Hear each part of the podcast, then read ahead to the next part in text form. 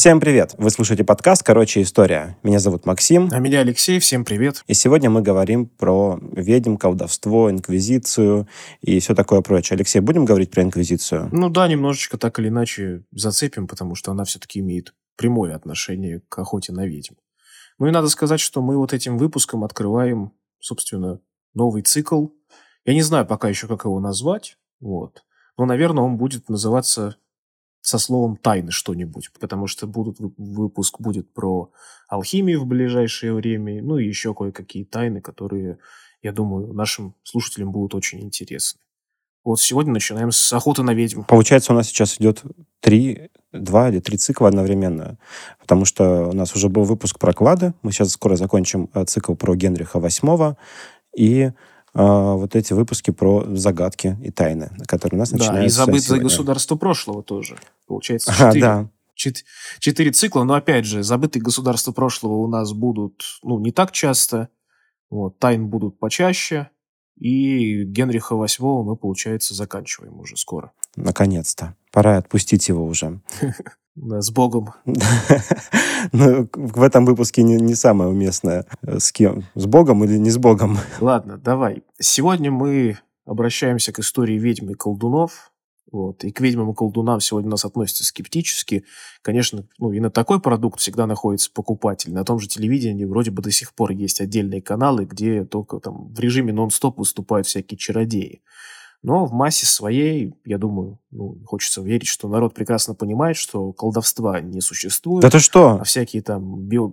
Да, да, да. А всякие космоэнергеты, биопсихологи и прочие, посвященные в какие-либо тайны третьей планеты, э, им место либо в тюрьме за мошенничество, либо в клинике имени Кащенко. Мы не навязываем никому свою точку зрения. Я с, Алексеем согласен, но если вы думаете по-другому, то мы не станем к вам хуже относиться. Да, абсолютно. Это э, и будем рады, если вы нам напишете, кстати, и, и если вы нас убедите, что, что, что, что что-то сверхъестественное существует, то мы будем только признательны. Да, и, возможно, сделаем про это выпуск, как нечто историческое, свершившееся уже.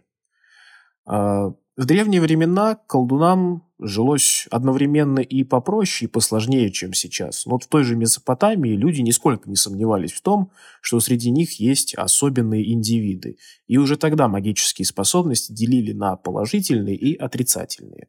Но вот общение с богами, гадание, всякого такого полезного, это, конечно, хорошо. Это магия со знаком плюс. А вот наведение порчи какого-нибудь сглаза, это вот уже плохо. Таким заниматься могут только нехорошие люди. И вот э, это уже колдовство получается со знаком минус. В общем, отношение к колдовству зависело от результатов этого колдовства.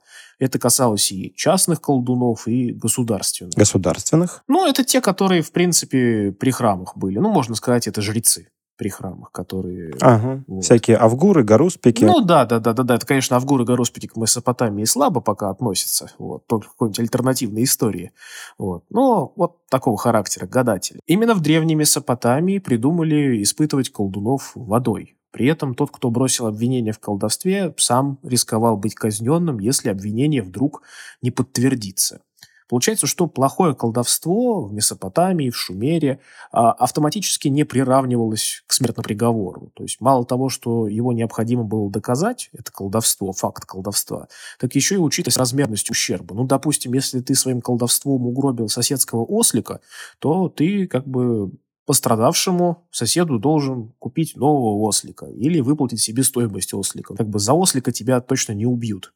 Подобный же подход наблюдался и в Древнем Риме с теми же авгурами и прочими гадателями, целителями. Вот. А в Японии, в Древней Японии, например, императорский двор держал целый штат магов и прорицателей, которые помогали управлять страной в соответствии с движениями звезд, циклами природы и, разумеется, китайской книгой перемен. Ранние христиане рассматривали колдовство как языческое суеверие. Некоторые отцы церкви напрямую говорили, что все магические ритуалы – это откровенная чушь, которой ну, внимания не стоит уделять. Но наступил 13 век, в дело вмешались катары и понеслось. Крестовый поход, линчевание, костры инквизиции. Ересь эту выжигали долго, народная поддержка у катаров была очень и очень серьезной. Да и католическая церковь начинала крестовый поход, ну, скажем так, не сильно озаботившись вопросами идеологии. То есть, ну, простые люди, они далеки от всяких теологических споров. Они видят, что катары смиренные, их слова не расходятся с действиями, они как бы ну, проповедуют веру в Христа. Это тебе не какой-нибудь епископ из Ватикана, который живит, говорит вам, что живите люди скромно, радуйтесь малому, а сам каждый день ест куропаток каких-нибудь, спит в теплой мягкой постельке, носит хорошую одежду. А вот как бы есть катар, он одет в рубище, ну или в очень простые одежды, ничего своего не имеет, живет в проголоде, как бы у него слова с действиями не расходятся. А еще, что очень важно для феодалов тех же, он не лезет, он, Катар, не лезет в большую политику, в отличие от тех же церковников из Ватикана. Ну, то есть это почти что идеальный образ святого человека. Да, был же тогда спор о бедности Христа, о том, что если у Христа ничего при себе не было, то его последователи, которым относились Папы Римские, тоже не должны ничего иметь. И вот это был прям богословский диспут, потому что многие папы настаивали, что ну и что, что был беден, а, а может и не был беден. Э, Катары игнорировали сам факт этого спора и просто вот э, жили бедно, что, конечно, вызывало чувство солидарности у народа. Да, в массе своей достаточно бедного. В общем, получается, что римский папа как бы отправляет рыцарей Христа убивать других христиан. И вот тут у людей возникал как бы когнитивный диссонанс. Но церковь нашла выход. Катаров стали активно обвинять в связях с дьяволом, отрицании Христа и всякого рода колдовских ритуалов. И уже как бы выходило поприличней. То есть не одна ветка христианства уничтожает другую ветку, а католическая церковь искореняет поклонников дьявола, по сути, врагов всего человечества. В общем, Альбегойский крестовый поход крестовый поход против катаров изменил очень многое. То есть той же папской инквизиции дали широкие полномочия для того, чтобы искоренять всякие ереси в зачатке, чтобы не повторять ситуацию с катарами.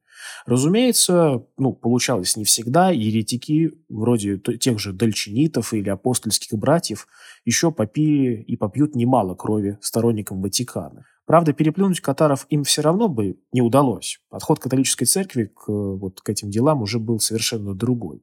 Ну и опять же, надо сказать, что с теми же вальденцами боролись аж до 16 века, и то всех побороть не получилось. Часть еретиков просто переформатировалась в протестантов, когда стало можно быть протестантом. Обычно говорят о том, что в Альбегойском крестовом походе убили около миллиона человек. Это как бы чудовищная цифра для тогдашней Европы, да и сейчас, если вот выкосит где-нибудь миллион человек, это тоже, ну, скажем так себе, не очень хорошо. Э, конечно же, эту цифру в миллион убитых можно оспаривать, но это как бы дело ученых. Для нас же важно понимать, что загубленный миллион жизней – это не только деятельность и сугубо инквизиции. Это сами военные действия, болезни, голод, самовольные расправы. Причем как бы в этих расправах страдали не только катары, но и добрые католики, которым просто не повезло. И вот тогда под меховик репрессий начали массово попадать и приверженцы всяких народных, полуязыческих традиций, которых тоже раньше рассматривали как ну, какие-то суеверия, а теперь они стали еретиками наравне с катарами. В случае Алисы Киттелер из ирландского Килкини мы уже, например, видим типичные для видовских процессов детали. У нас есть ковен ведьм и колдунов, которые поклоняются каким-то непонятным старым богам. Есть всякие колдовские мази, с помощью которых наводили порчу. Есть демон-инкуб, с которым госпожа Китлер вроде бы как сожительствовала. В общем, весь джентльменский набор уважающего себя видовского процесса. Алисе Киттелер удалось избежать казни. Она вовремя сбежала из Ирландии в Англию, где ирландские законы не имели силы. И поскольку как бы Алиса была дворянкой, нашлось очень много людей, которые как бы за звонкую монету ей помогли. А вот товарищам Киттелер повезло меньше. Например, ее камеристку сначала избили плетьми, а потом заживо сожгли на костре. И вот дело это было в 1324 году. То есть, получается, э, сто лет спустя Альбегойского крестового похода. Есть, конечно, свидетельство о том, что во Франции где-то в 1285 году сожгли э, первую женщину, которую обвиняли э, прям непосредственно в колдовстве. Ее звали Агнес или Анджела Далабарт, я уже сейчас не совсем припомню. Но там свидетельств очень мало, и как бы о ней говорить, ну, прям со стопроцентной уверенностью нельзя. После 1324 года, когда сожгли камеристку Алисы Китлер, спустя еще 20 лет после этого как бы в Европу приходит бубонная чума, и вот тогда ее виновниками назначали всяких больных, прокаженных, евреев, ну, короче, много кого еще. И ведьмам и колдунам тоже приходилось как бы не сладко, но все-таки взор общественности больше фокусировался не на них. Но ситуация начала меняться где-то в начале, ближе к середине века XV. Вот, например, в 1428 году герцогство Савойское. Оно переживает настоящую охоту на ведьм, которая, в принципе, ну, если вот к ней приглядеться, мало отличается от того, что мы увидим уже в веках, в веках 16 и 17. Обстановка там для охоты оказалась самое что ни на есть благоприятное. То есть конфликт между элитами, который вот-вот должен был превратиться в войну. По всему герцогству Савойскому активизировались проповеди еретиков-вальденцев, и у инквизиции там прям было где разгуляться, у него появилось очень много работы. И причем самое интересное, что эту работу фактически подкинули инквизиции сами местные власти. К инквизиторскому суду, трибуналу, в, расположенному в Лозанне, прибыли делегаты из ныне швейцарской области Вале, которые потребовали начать расследование против неизвестных ведьм и колдунов, которые вроде бы как терроризировали их округу. Ну, как бы и тут понеслось. Если четыре или более человек обвиняли кого-то колдуном, его ждал арест. За ним, за арестом, пытки, костер. Также ловили тех, на кого укажут не менее трех арестованных колдунов. Охота за колдунами перекинулась на соседние области, это юго-запад современной Швейцарии, и растянулась на несколько лет. Там жгли и женщин, и мужчин. По всей видимости, общее число казненных достигает ну, где-то двух сотен. Хотя некоторые исследователи считают, что там и 700 человек было погублено, и чуть ли не тысячи. А, но в частности, после вот этой охоты, организованной в области Вале, в Европе стало постепенно меняться представление о колдовстве. Если раньше для того, чтобы практиковать черную магию, колдовство, надо было иметь образование, знать ритуалы, ну то есть, в общем, иметь о нем хоть какое-то, скажем так, э, представление, то теперь для обретения колдовских сил оказывалось достаточно, ну просто заключить сделку с дьяволом. А такое может сделать, в принципе, любой мотивированный человек. Ну, в представлении людей Средневековья, разумеется. Новые идеи не сразу получили широкое распространение, и много где в Европе старались пресекать колдовское безумие, но случались, как бы сказали сегодня, перегибы на местах. Например, герцога Бургундии довели до того, что он был вынужден лично участвовать в судьбе ведьм города Арас. Это на севере Франции. Там инквизиторы работали настолько бойко, что чуть ли не половину людей посадили, а вторую половину попросту ну, распугали из города. Э, Филипп Добрый, тогда герцог Бургундии, послал в раз своего геральтмейстера, чтобы тот донес волю герцога до слишком уж рьяных священников – Мало того, что он не дал сжечь ведьм, так он еще и местных богословов заставил осудить беззаконное преследование. Но как бы окончательно ситуация поменялась 5 декабря 1484 года, когда папа римский Иннокентий VIII издает знаменитую булу под названием «Всеми силами души». И вот она уже как бы юридически на таком фундаментальном уровне признает существование такого явления, как ведьмы и колдуны. И если раньше даже иерархи церкви могли задаваться вопросом по поводу того, ну, как бы, есть колдуны или нет, все это как-то ну, было шатко, то сейчас после булы римского папы все как бы было понятно. Ведьмы есть, колдовство есть, и с ними надо бороться. Для этого папским инквизиторам э, давались особые полномочия, и всякий, кто пытался воспрепятствовать деятельность инквизиторов мог быть отлучен от церкви и, в принципе, тоже быть чуть ли не признан э, тоже колдуном, ведьмой или еретиком. Возможно, эта папская була никогда бы не увидела свет, если бы не деятельность такого человека, как Генрих Крамер. Он родился в бедной семье, вступил в орден доминиканцев, дослужился до инквизитора. И карьера Крамера в качестве инквизитора началась с очень громкого дела. То есть в городе Триент произошло ритуальное убийство двухлетнего мальчика – под подозрение попала группа евреев. Вот. А итогом разбирательств стали то, что девятерых иудеев послали на костер, а мальчика причислили к лику святых. И вот как бы, возможно, тогда Генрих Крамер понял, что война с ведьмами и всякими сектами и еретиками – это как бы дело всей его жизни. Спустя какое-то время э, в Равенсбурге он проводит процесс, на котором две женщины были признаны виновными в колдовстве и сожжены на костре. И то есть уже в результате этих вот двух процессов он себе заработал такую ну, хорошую, солидную и достаточно добрую репутацию в народе, ну, как бы, который не особо разбирался в том, есть ведьмы или нет. Ну, как бы, кого-то сожгли, и, значит, дела-то налаживаются, наверное. А, тем не менее, несмотря на то, что как бы, карьера у Крамера перла в гору, он полагал, что его возможностей не хватает для того, чтобы полностью искоренить всю ведьмовскую заразу, которая поразила ту территорию, за которую он отвечал. И именно поэтому Крамер убедил папу Иннокентия VIII в необходимости особой видовской буллы. Причем изначально эта булла, этот документ относился строго к определенному участку Европы, к землям вдоль реки Рейн, где, собственно, э, и работал Крамер со своими единомышленниками. И вот там местные князья должны были помогать Крамеру и его товарищам.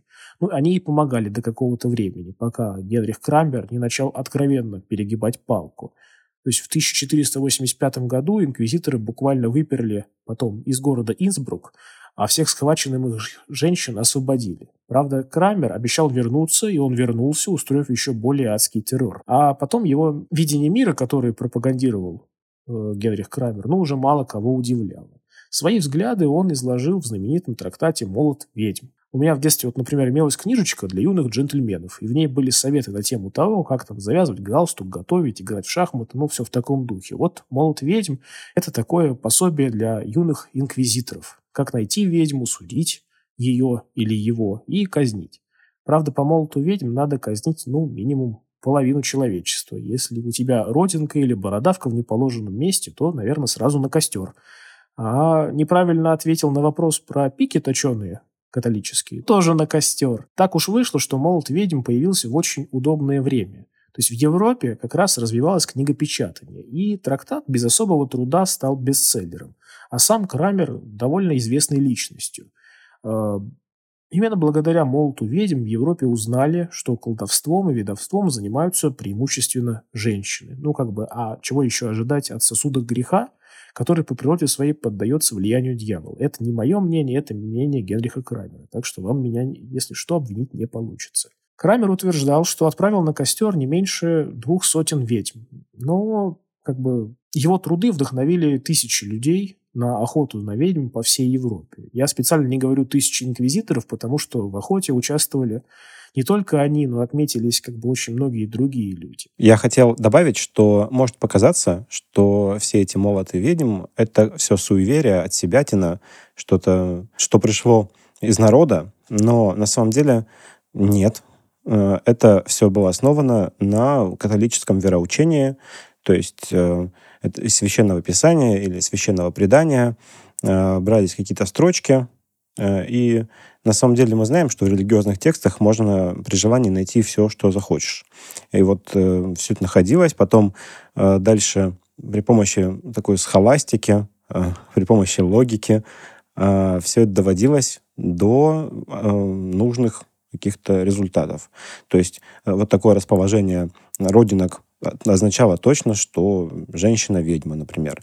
Или вот в этих э, рассуждениях, в трактатах о ведьмах э, прям говорилось, вот в Библии, конечно, не написано, что женщины вступают в сношения разного рода с дьяволом, но мы можем э, это вычислить практически непосредственно. Вот смотрите, что, что есть, э, я сейчас не воспроизведу это дословно, но вот это строгая логическая структура, по крайней мере, как казалось тогдашним авторам. Э, и дальше они это значит, писали, рассказывали, говорили, все, вопросы есть вообще какие? И, как правило, ни у кого вопросов не возникало. Это тогда выглядело очень убедительно. Ну, надо сказать, что в иных областях Европы протестанты как бы, собственно, то, о чем я говорил, стали гоняться за колдунами похлеще католиков. Слушай, это интересно. Это потому что, на самом деле, это вот э, протестанты, они же пытались себя противопоставить католикам. Они говорили, что вот наше толкование Библии, оно куда более жизнеспособное. Это вот у вас там... Э, какие-то вещи, которые выходят за рамки священного писания. Э, вот в Библии такого не было. Иисус так не говорил, Иисус так не делал. А получается, что их тоже охватила вот эта эпидемия охоты за ведьмами. Да, охватила, и где-то в отдельных областях Европы намного сильнее, чем в той же, например, католической Испании, которая считается у нас чуть ли не символом такого, знаешь, э, ретроградного мракобесия по отношению к колдунам, алхимикам и всяким там евреям, несогласным и прочим людям. Надо сказать, что все-таки протестанты хоть и противопоставляли себя католичеству, но в первую очередь они как бы отвергали, что церковь нужна как таковая, с ее всякими обрядами и ритуалами, что надо все вернуться к тому, что написано в Библии, а ты уже сам вот рассуждал на тему того, что в Библии напрямую не написано, но может трактоваться. И они как бы трактовали определенные стихи Библии по-своему. И получается, вот, ну, как по мне, символом охоты на ведьм должен был не стать не какой-нибудь там испанский инквизитор, но протестантский пастор или протестантский судья в строгих черных одеждах. Ну или как минимум эти вот фигуры, что испанского инквизитора, что протестантского, э, протестантского пастора, они должны быть равнозначны. Забавно, что как бы протестантов везде стараются выставить ну такими вот невинными овечками, которых беспощадные католики нещадно резали. Но дело в том, что сами последователи Лютера, Кальвина и других отцов реформации тоже так вот хорошо измазаны кровью. И от этого как бы ну, никуда не денешься. Не берем в расчет Германию, где охота на ведьм наслаивалась на постоянную войну между католиками и протестантами. Посмотрим, что творилось в Великобритании которая как бы на первый взгляд а вроде бы осталась в стороне от массовой истерии по поводу ведьм. И тут у нас практически сразу всплывает фигура английского короля Якова I из династии Стюартов. Для него как бы охота на ведьм стала делом ну, по-настоящему личным. Яков рос болезненным, но очень умным и любознательным ребенком. Но ему не повезло, как минимум потому, что он родился в Шотландии. Короли там часто умирали не своей смертью, а их наследники становились пешками в дворцовых интригах. Не избежал такой участи и Яков. Он зашел на престол в возрасте 13 месяцев. До 7 лет много времени проводил в постели, много лежал, читал, постоянно пребывал в стрессе. Когда мальчику было 12, его похитили. Заговорщики, разумеется, убеждали короля, что все делается ради его блага. Но когда короля отбили, мятежников, разумеется, казнили, и молодому королю объяснили, кто здесь прав, а кто виноват.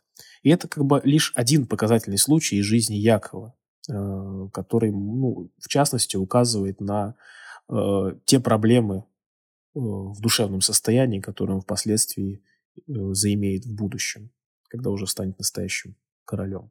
Править Шотландию он начал где-то ну, сильно после 20 лет, когда уже стал таким вот ну, по-настоящему состоявшимся мужчиной. Вот и, скорее всего, интерес ко всему колдовскому возник у Якова в детстве. Но он этот интерес не выходил за разумные пределы. Но ситуацию изменила поездка Якова в Данию и несчастье, которое произошло с будущей супругой короля. В 1589 году Яков женился на Анне Датской. Свадьба прошла по доверенности в отсутствии жениха. Как только все было оформлено, флотилия кораблей с пассажирами в виде Анны Датской и ее слуг отправились в сторону Шотландии. Но эта вот флотилия попала в сильный шторм. Один корабль не то разбился и утонул, не то получил серьезные повреждения. История там, в принципе, очень запутанная и непонятная. Ясно только то, что был шторм, что путешествие не удалось, и решено было возвращаться домой. Узнав о происшествии, Яков сам решил поплыть в Данию. Причем мало кто ждал от короля такого рвения, учитывая то, что уже тогда все знали о его мужской ориентации, которую как бы король особо это и не скрывал. В Дании Яков не только увидел свою красавицу-супругу, но и познакомился с лютеранским богословом Нильсом Геммингсеном, очень, кстати, интересный мужчина, который тоже написал трактат о ведовстве под стать молоту ведьм, только протестантский. И вот, видимо, разговоры с этим пастором и увиденные в Дании, где уже вовсю жгли ведьм, произвели на Якова очень сильное впечатление. И у него сложился в голове пазл. То есть шторм вызвали колдовские чары, деятельность ведьм, после чего незамедлительно начались разбирательства. По делу арестовали около 70 женщин, под пытками почти все признали обвинения. Яков, кстати, сам активно допрашивал участниц этого дела, пытал их и присутствовал на казнях. Для Якова ведьмовская угроза стала вполне себе очевидной. Он даже изложил ее в трактате «Демонология», где, собственно, опять во всем была обвинена женщина.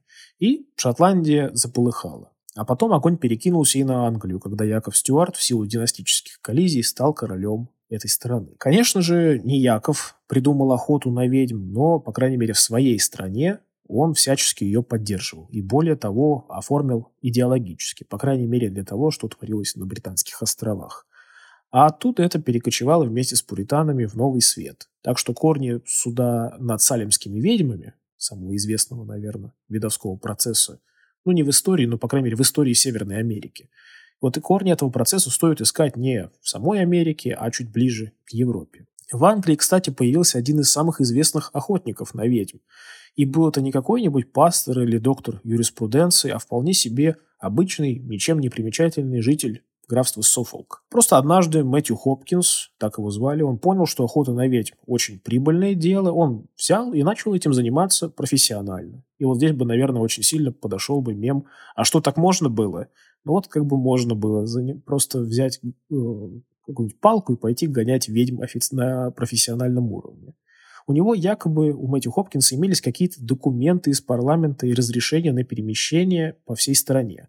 Он немножечко знал юриспруденцию, обладал решительным характером и, самое главное, хорошо знал демонологию короля Якова Стюарта. Огромную роль, кстати, сыграло и то, что Хопкинс, сотоварищи, работал во времена гражданской войны в Англии той самой, когда сторонники парламента схлестнулись с роялистами. И вот, видимо, общая неспокойная обстановка способствовала бурной деятельности охотника и его ну, ОПГ. От действий Хопкинса в Англии пострадало сотни людей. Не всем удалось откупиться от правосудия, и многие, достаточно, достаточно многое количество людей закончили свои дни на кострах или были повешены. То есть у протестантов, кстати, практиковалось и сожжение ритуальное, и повешение ведьм. По всей видимости, Хопкинс понимал ценность хорошего пиара, и то есть рассказы о нем, а, как о великом борце с ведьмами, гуляли по всей стране, и в итоге крестьяне сами стали приглашать Хопкинса, чтобы он помог им справиться с ведьмами. Хопкинс, разумеется, не отказывался, и, но гастроли его, правда, были недолгими, всего лишь несколько лет. Но за это время он успел сколотить баснословное состояние и настолько преисполнился в своей почетной миссии, что чуть было одного священника кальвинистского не отправил на костер за сделку с дьяволом. Как умер Хопкинс, это до сих пор загадка. Кто-то пишет, что туберкулез, кто-то пишет, что в результате неудачного эксперимента. Он вроде бы как пытался усовершенствовать орудие по выявлению ведьм и чего-то там не рассчитал. Но учитывая то, сколько врагов в себе нажил Мэтью Хопкинс, в принципе, ему могли и помочь э, экспрессом отправиться на тот свет. Во время охоты на ведьм звучали и вполне себе здравые мнения, правда, порой из очень специфических уст. Ну вот, например, есть врач Иоганн Вейер, человек, действительно много сделавший для развития медицины в Европе. В суды Инквизиции и в протестантские суды его приглашали для консультаций по вопросам физического и душевного состояния ведьм и колдунов. И вот в результате этих своих изысканий Вейер пришел к выводу, что никаких ведьм не существует, а обвиняемые женщины, ну, попросту больны, они нуждаются не в каком-то там покаянии или тем более казни, а в лечении. И все истории о шабашах, сношениях с дьяволом, демонами и прочее, это как бы не более чем плоды воспаленной фантазии.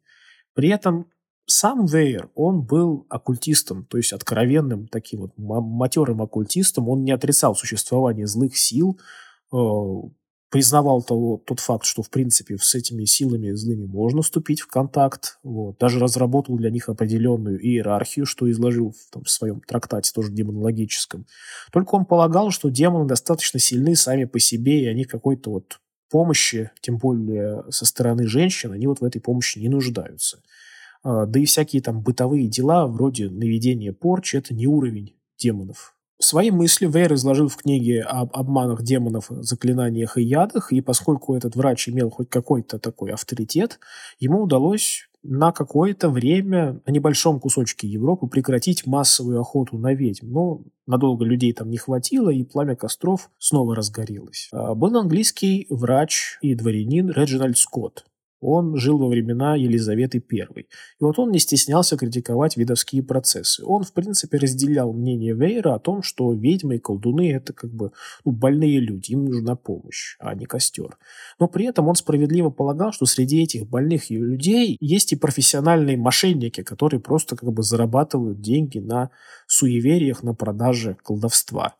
Он написал книгу «Открытие колдовства», где, в принципе, разложил по полочкам самые распространенные магические трюки. Но, к сожалению, его идеи, идеи Скотта еще при жизни какой-то популярностью не пользовались. А потом на престол Англии взошел Яков Стюарт, тот самый король-демонолог, о котором я рассказывал буквально несколько минут назад. И он почти все копии книги «Открытие колдовства» Реджинальда Скотта приказал сжечь. Поэтому сейчас, если какая-то копия этой книги находится, то это просто ну, бесценный получается экземпляр литературы Елизаветинской эпохи. Э, инквизитор Алонсо де Салазар и Фриес за свою деятельность получил у коллег прозвище «защитник ведьм», и его чуть ли не открыто обвиняли в сговорах с дьяволом. А все потому, что Салазар не особо хотел отправлять на костер людей без веских на то оснований. Все началось э, с одного небольшого городка на юго-западе э, Франции. Я, возможно, сейчас неправильно его произнесу, ударение, но тем не менее. Городок назывался Лагранье. А вот туда Салазара и Фриаса назначили инквизитором. В 1609 году в этом городке состоялся суд над ведьмами. По делу о колдовстве проходило 53 обвиняемых. Большую часть женщин удалось худо-бедно оправдать, но шестерых все-таки сожгли.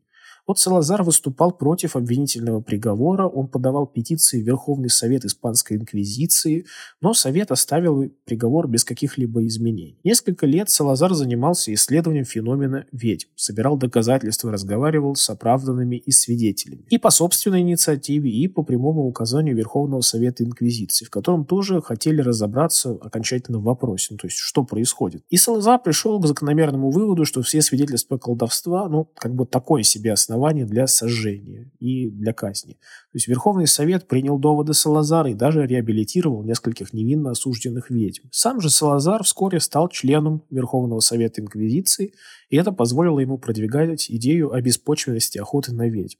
Хотя в целом он не отрицал существование дьявола и то, что тот действительно строит людям козни. Салазар полагал, что для обвинения в колдовстве все-таки требуются более адекватные доказательства. Охота на ведьм докатилась и до Северной Америки. Самые известные события здесь, как я уже говорил, это суть над ведьмами города Салим или Сейлем. Но первое сожжение, первая казнь ведьмовская произошла в Северной Америке на несколько лет раньше э, дела о ведьмах Салима на территории современного штата Коннектикут. Там на костер послали нескольких женщин. Первой сожгли женщину по имени Эльза Янг. До сих пор непонятно, кстати, за что ее обвиняли. Мэри Джонсон обвиняли в сожительстве сожительстве с дьяволом и убийстве ребенка. Тоже она как бы казнена. С 1647 по 1670 год около трех десятков человек были обведены в колдовстве, и из них 11 убиты. Остальные изгнаны или оправданы. Самая известная история о ведьмах произошла в январе началась в январе 1692 года. Тогда у двух девочек в городке Сейлем э, проявились симптомы неизвестной болезни. То есть там у них были жуткие припадки, галлюцинации, ну то есть вот прям какие-то такие действительно похожие на колдовские происки. Врачи как бы пришли к выводу, что имело место колдовское влияние. А когда девочки оклемались, они начали указывать на женщин, которые якобы были виновны в насланной болезни. Колесо закрутилось, итоги этого процесса оказались печальны. 19 человек повесили, Одна, один умер под пытками, двое умерли в заключении, в тюрьме так или иначе побывали около 150, в некоторых случаях говорят 200 человек. При том, что ну, городок Сайлем все-таки очень маленький, даже в сравнении. Не знаю, короче, просто очень маленький город, и получается, что вот 150 человек, это практически, ну, может быть, наверное, весь город так или иначе побывал за решеткой по делу о колдовстве. В 1697 году судьи признали, что совершили все-таки ошибку. Ну и потом уже по прошествии какого-то времени всех ведьм и пострадавших во время процессов над ведьмами в Сейлеме были так или иначе реабилитированы и оправданы. Довольно часто ведьмы колдунов обвиняли еще и в ликантропии, мол, они превращаются в волков, жадных до человеческой плоти. И вот резонансный случай произошел в немецком городе Бетбург на излете XVI века. Неожиданно в Бетбурге начал пропадать скот. Сначала немного, потом количество пропавших коровок начало всех пугать. В реке неподалеку от города нашли труп бродяги. Тому размозжили голову и вырвали позвоночник. Скоро из Бетбурга стали пропадать дети и беременные женщины. Город начал пребывать в панике, обстановка там накалялась ровно до тех пор, пока по чистой случайности не нашли убийцу. Им оказался некий Петр Штумф. Его поймали охотники. Осматривая место очередной бойни, они увидели отпечатки волчьих лап. Пошли по этому следу и напоролись на окровавленного Петра Штумфа, который пребывал, ну, скажем так, в пограничном состоянии и брел куда-то по дороге. В ходе следствия Штумф признался в том, что с детства испытывал жажду крови и сырой плоти. Еще в детстве он убил корову, попробовал ее мясо, потом убил человека и уже как бы не мог остановиться. Он признался в колдовстве, в том, что заключил договор с сатаной. Повелитель ада якобы дал Петру пояс, который позволял тому превращаться в волка. После очередных пыток Штумф признался и во многом другом, что ел своих детей, что сожительствовал с собственной дочерью. Вот как бы где правда, а где ложь в этих обвинениях и самоговорах, ну, понять очень сложно. Тем более, что как бы пытали там человека знатно и, ну, как бы под пытками, наверное, скажешь все, что угодно. Штумфа казнили публично. Народу там собралось много. Даже курфюрст Кёльна при приехал посмотреть за этим действом. Но вот история о Бэтбургском звере, она оставила очень много тайн. То есть некоторые даже говорят о том, что это все это было кровавым спектаклем. То есть там совсем недавно в Кёльнском курфюршестве, куда относился городок Бетбург, закончилась война между католиками и протестантами. Победили католики. Но протестантов в этом немецком княжестве все еще было очень много, и они могли поднять восстание. Собственно, для них и разыграли всю драму со зверем. Ведь как бы не зря же ходили по округе слухи, что монстр убивает только католиков. Да и сам Петр Штумф вроде бы как был замечен в симпатиях к протестантам. И, или сам был протестантом. Короче, как всегда, дело темное и малопонятное. Ну, как бы в контексте истории о серийных маньяках, серийных убийцах Петру Штумф вполне можно считать одним из вот таких убийц. А в контексте истории о ведьмах и колдунах он вполне может оказаться жертвой и, ко всему прочему, единственным, ну, не единственным, что я говорю, единственным, э, одним из немногих все-таки мужчиной-колдуном. Правда, после его казни э, в Бенберге действительно прекратились убийства людей. Так что, ну, как бы, задаешься вопросом, что все-таки это было. Сложно сказать, сколько людей погибло во время охоты на ведьм. То есть минимальное количество оценивается в 40 тысяч, максимальное около двух сотен. Цифры, понятное дело, спекулятивные, и там некоторые чуть ли там не полумиллионные цифры приводят. Однозначно можно сказать одно, что очень много, если не большинство ведьм и колдунов загубили э, на территории Священной Римской империи, куда в те времена входила Германия, часть Швейцарии, Нидерланды, ну, короче, Центральная Европа, можно так сказать. Тому, как вот я уже говорил, способствовала политическая ситуация. Борьба католиков и протестантов, раздробились на сотни княжеств, причем как бы почти в каждом из этих княжеств имелись свои законы о ведьмах. А потом наступила 30-летняя война, которая тоже как бы не давала обстановке разрядиться. А где-то в 18 веке истерия по поводу ведьм начинает снижаться. Суды как бы проводятся, смертных приговоров выносят все меньше, получаются случаи, когда уже судят людей, которые пытаются казнить ведьму самолично, а не самих якобы ведьм. То есть как бы время действительно поменялось, очень многое поменялось. И последним человеком, казненным в Европе за колдовство, считается швейцарская Анна Гёльди – женщина под пытками призналась в занятиях черной магии, и как бы вот у нее уже, ее уже обвиняли э, в отравлении и убийстве, и как бы вот отягчающее обстоятельство в виде занятий колдовством случилось. Теперь стоит рассмотреть теории относительно того, что же такое охота на ведьм, почему она как бы произошла. Уже в эпоху просвещения высказывались предположения о том, что охота на ведьм связана с конфликтом христианства и народного язычества или народного христианства. То есть речь идет в первую очередь о всяких культах матери природы, культах бога плодородия, традициях поклонения Дионису.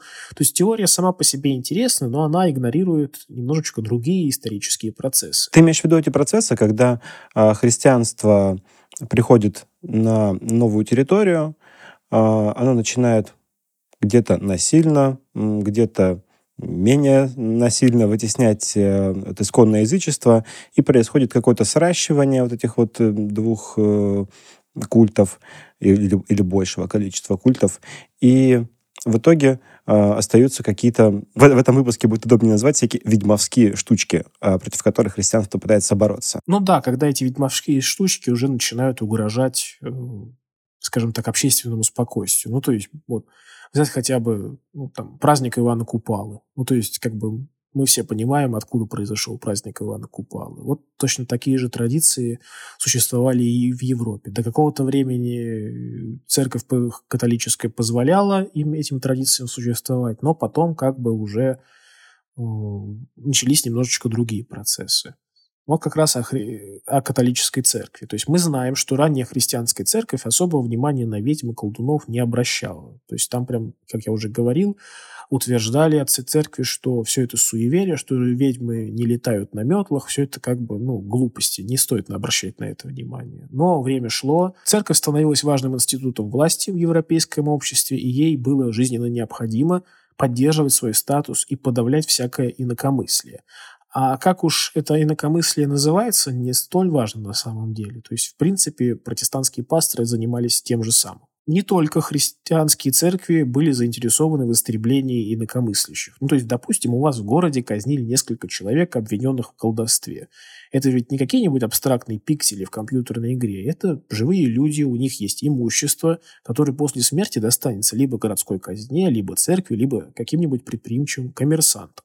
А таких людей, которые как бы хотели нажиться на чужом горе, к XVI веку стало достаточно много. Как раз вот, собственно, тогда и начинается массовая истерия по поводу ведьм. Есть случаи, когда, ну, прям откровенно, ну, скажем, то, то что сегодня мы назвали нездоровой конкуренцией. Ну, то есть специально обученные, дипломированные специалисты, медики, получившие образование в э, лучших университетах Европы, клеветали на знахарок, э, на всяких лекарей, акушерок, которые принимали роды в деревнях, в деревнях и городах.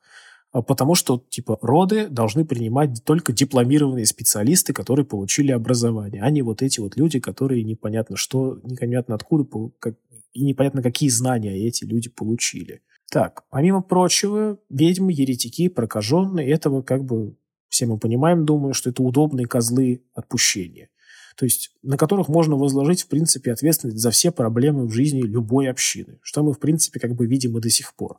Только как бы вместо ведьм какие-нибудь появляются носители токсичной маскулинности, боевые феминистки, мигранты. Ну, здесь как бы нужно подставьте сами. Да, знаешь, я думаю, я думаю, что здесь э, очень уместно будет сравнить э, с случаями, связанными с кровавым наветом, э, которые, ну, вот мне приходит в голову события из Российской империи, э, дело Бейлиса, например, э, или Кутаисское дело. Но это не все, на самом деле, дела. В Российской империи их было довольно много. Или, например, дело мултанских ватиков, так называемое. Да, оно так, именно тогда так и называлось. В отношении нескольких крестьян-удмуртов, которых обвиняли в том, что они, значит, выполнили некий ритуал, отрубили мужчине голову э, в целях своих вот каких в целях какой-то своей удмуртской магии. Вот. это было, по-моему, начале 20 века. А, там даже Короленко выступал общественным защитником по этому делу, писатель Короленко. То есть, э, да, это уже да нет, ну, в принципе, похоже даже на охоту на ведьм. Э, как раз по какому-то признаку э, найти какого-то чужого, найти э, отпущения и э, обвинить в чем-то. Тем более, что выглядит по...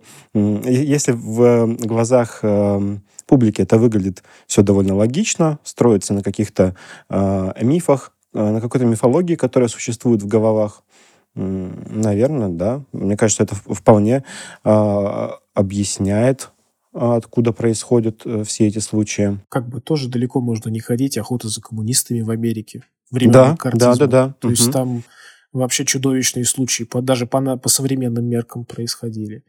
Некоторые исследователи полагают, что охота на ведьм являла собой высший акт мизогинии, то есть едва ли чуть ли не женский такой вот холокост. И порой как бы с данным тезисом действительно сложно не согласиться, потому что ну, очень много женщин, практически подавляют, две, две трети из всех э, загубленных жизней, это как бы женские жизни. То есть, но обычно в таких вот ситуациях, когда пытаются говорить о каком-то женском геноциде, феми, феминициде, ну, как бы исключают или забывают то, что около трети осужденных за колдовство – это как бы мужчины, а женщины очень часто сами доносили на своих соседок колдуней. Массовая истерия по поводу ведьм как-то подозрительно хорошо наслоилась на время информационной революции. То есть печатные станки Гутенберга сделали книги более доступными для населения, протестантизм сделал образованность более почетной и, как бы даже, можно сказать, вменял человеку обязанность быть образованным. И как бы поэтому образованных людей становилось больше, а к образованным протестантам стали подтягиваться образованные в массе своей католики.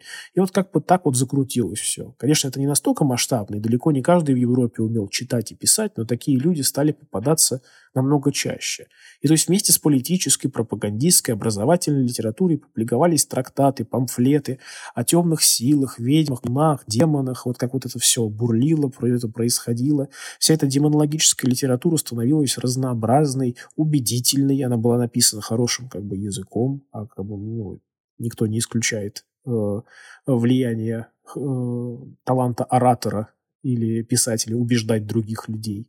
Вот. И получалась как бы в целом не очень радужная картина, как будто весь мир наполнен ведьмами, колдунами, которые только и хотят навредить праведному человеку. Ну, то есть, получается, можно сказать, такая массовая, массовая истерия СМИ до существования средств массовой информации. И вот как бы живет себе какая-нибудь деревня спокойно, ни о чем себе таком плохом не думает. Случается у этой деревни падеж скота, непонятно из-за чего. А проездом какой имелся образованный человек, не обязательно сильно образованный, но вот он читал, что падеж скота – это верный признак деятельности ведьм.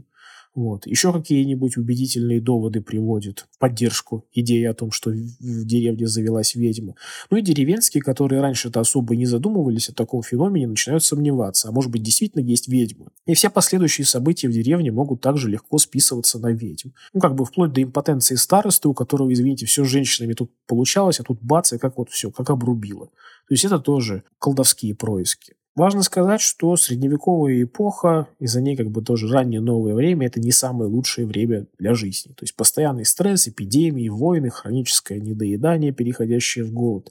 Ну, как бы тут сложно себе, даже нет, наоборот, легко себе представить душевное состояние людей того времени. Ко всему прочему, низкие температуры, влажность приводили к тому, что посевы ржи, это такая, получается, самая распространенная злаковая культура – из которой делался хлеб в Средневековье, эти вот посевы оказывались поражены грибком с порыньей.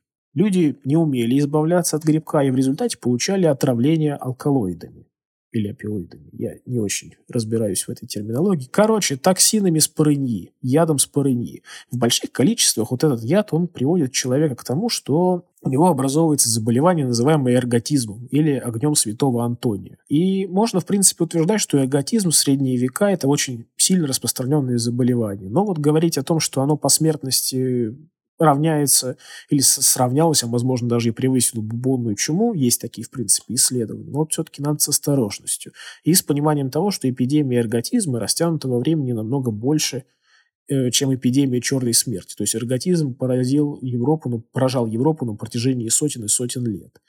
В малых дозах токсины спорыньи влияют на психику, могут вызвать галлюцинации, агрессивное поведение, паранойю, ну то есть целый букет различных психических расстройств, который как бы накладывается на стресс, усталость, авитаминоз, регулярное пьянство. Вино или пиво э, в те времена было пить намного безопаснее водички – вот, и прочие, прочие, прочие проблемы. И вот, как бы, конечно, человек средневековья и нового времени в массе своей не понимал, что с ним происходит.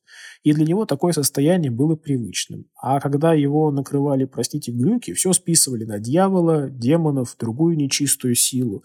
И так в, колдовских делах могли появляться свидетели, искренне убежденные в том, что они видели, например, как их соседи летают или сожительствуют с инкубами или с суккубами что, собственно, позволяло убеждаться в своей правоте тем церковникам и судьям, которые как бы э, вели видовские дела и питались лучше. То есть у них, вот, например, могло не быть отравления с парыньей, но свидетельские показания, ну, как бы люди-то не могут ошибаться, если они это видели. Ну и, в принципе, получается, отравление с парыньей мало способствовало улучшению общей обстановки в средние века. Со временем, конечно, в Европе поняли, что с их хлебушком что-то не так, что-то происходит, и как бы существует некая связь между эрготизмом и заражением и зараженной рожью. Люди стали переходить на пшеницу, по-другому возделывать злаки, а, ну еще и картошка.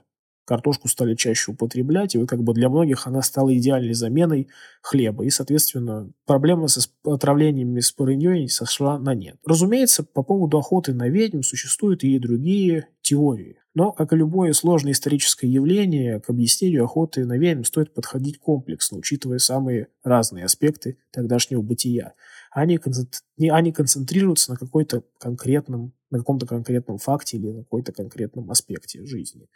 То есть, в принципе, скорее всего, охота на ведьм сложилась вот из всех вот этих вот негативных факторов, которых я так или иначе описал. Алексей, спасибо за интересный рассказ. Я тут, по ходу дела, рассказывал про э, случаи, связанные с кровавым наветом, и вспомнил про молтанское дело. Я думаю, что э, надо будет рассказать об этом как-нибудь отдельно, если нас не опередит Сергей Минаев, как обычно. Это уже стало локальным мемом наравне с тем, а где Петр? Это хорошо. Э, кстати, да, вы, как всегда, можете предлагать э, свои темы, пишите в комментариях и вообще пишите, как вам. Всегда рады обратной связи, вашим предложениям. Пишите письма.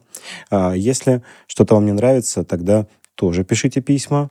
Мы прочитаем и попробуем исправиться, если претензия будет по делу. А, ну и подписывайтесь на нашу... Подписывайтесь на наш Бусти. А, там мы выкладываем послекасты. Сегодня не будет, потому что что-то мы задолбались, если честно. А на этом мы заканчиваем. Всем пока. Всем спасибо, всем пока.